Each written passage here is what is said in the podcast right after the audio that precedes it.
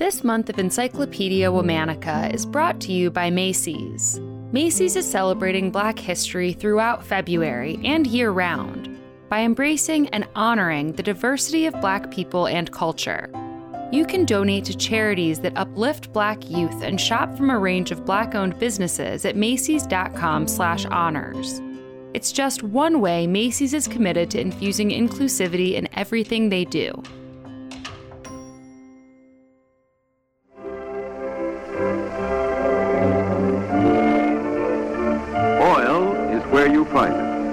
And the search for oil is never ending, constant. It spans the globe.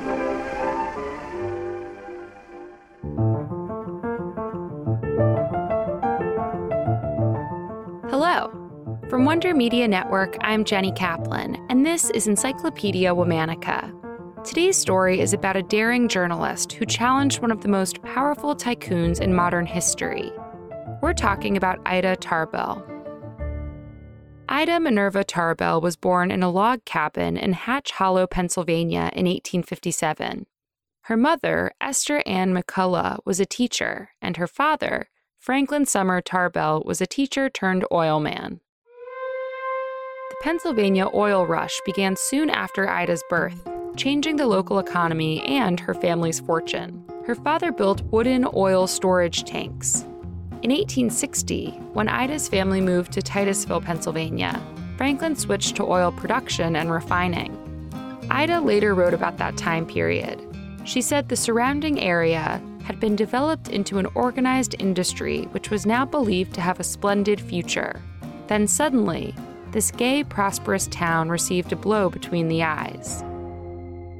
At the age of 14, Ida witnessed the disastrous effects of what would later be called the Cleveland Massacre. Small oil businessmen in Ohio and western Pennsylvania, like her father, faced an impossible choice to sell their businesses to the Standard Oil Company, owned by the clever John D. Rockefeller, or attempt to compete and likely go bankrupt. The Standard Oil Company secretly worked with railroads to hike up the price of shipping for independent oil businessmen like Ida's father, while maintaining cheaper shipping costs for Standard Oil. By the end of this scheme, Rockefeller owned 85% of the local refineries. Though still a teenager, Ida was deeply marked by this oil war, and it would come to define her legacy almost 30 years later.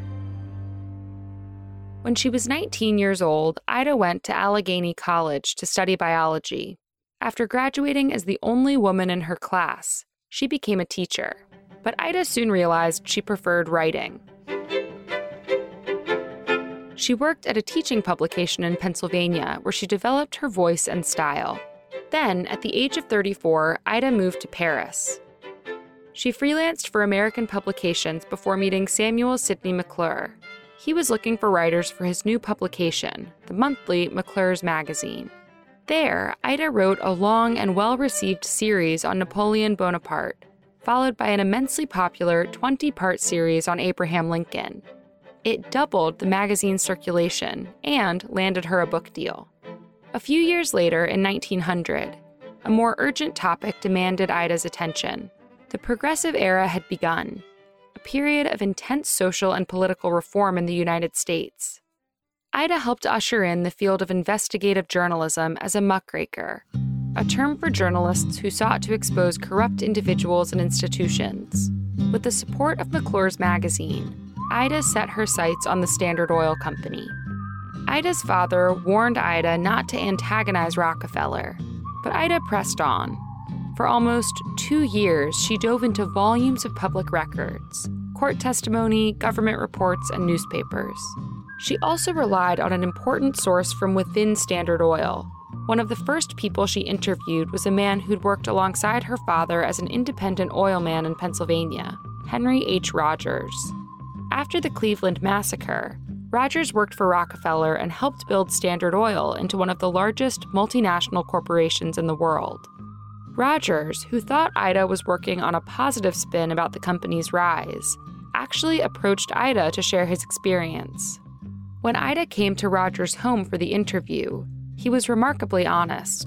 He even gave her access to some internal documents.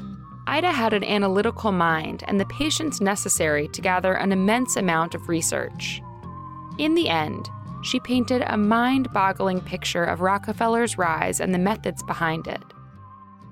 Ida's detailed expose of Rockefeller's unethical tactics was an instant hit. The series grew to 19 installments, published over the course of two years. Though she did not condemn capitalism itself, she denounced the Standard Oil Company's strategy.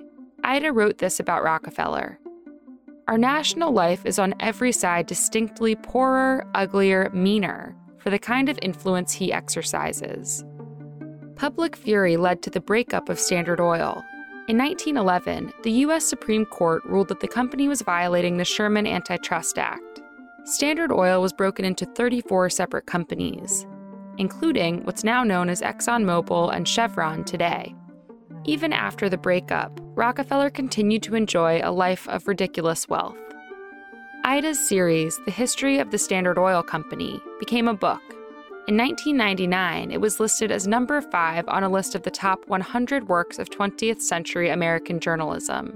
Her work was a landmark in the history of investigative reporting. On January 6, 1944, Ida Tarbell died from pneumonia. She was 86 years old. All month, we're talking about journalists. For more on why we're doing what we're doing, check out our newsletter, Womannica Weekly. Follow us on Facebook and Instagram at Encyclopedia Womannica. Special thanks to Liz Kaplan, my favorite sister and co creator. Talk to you tomorrow.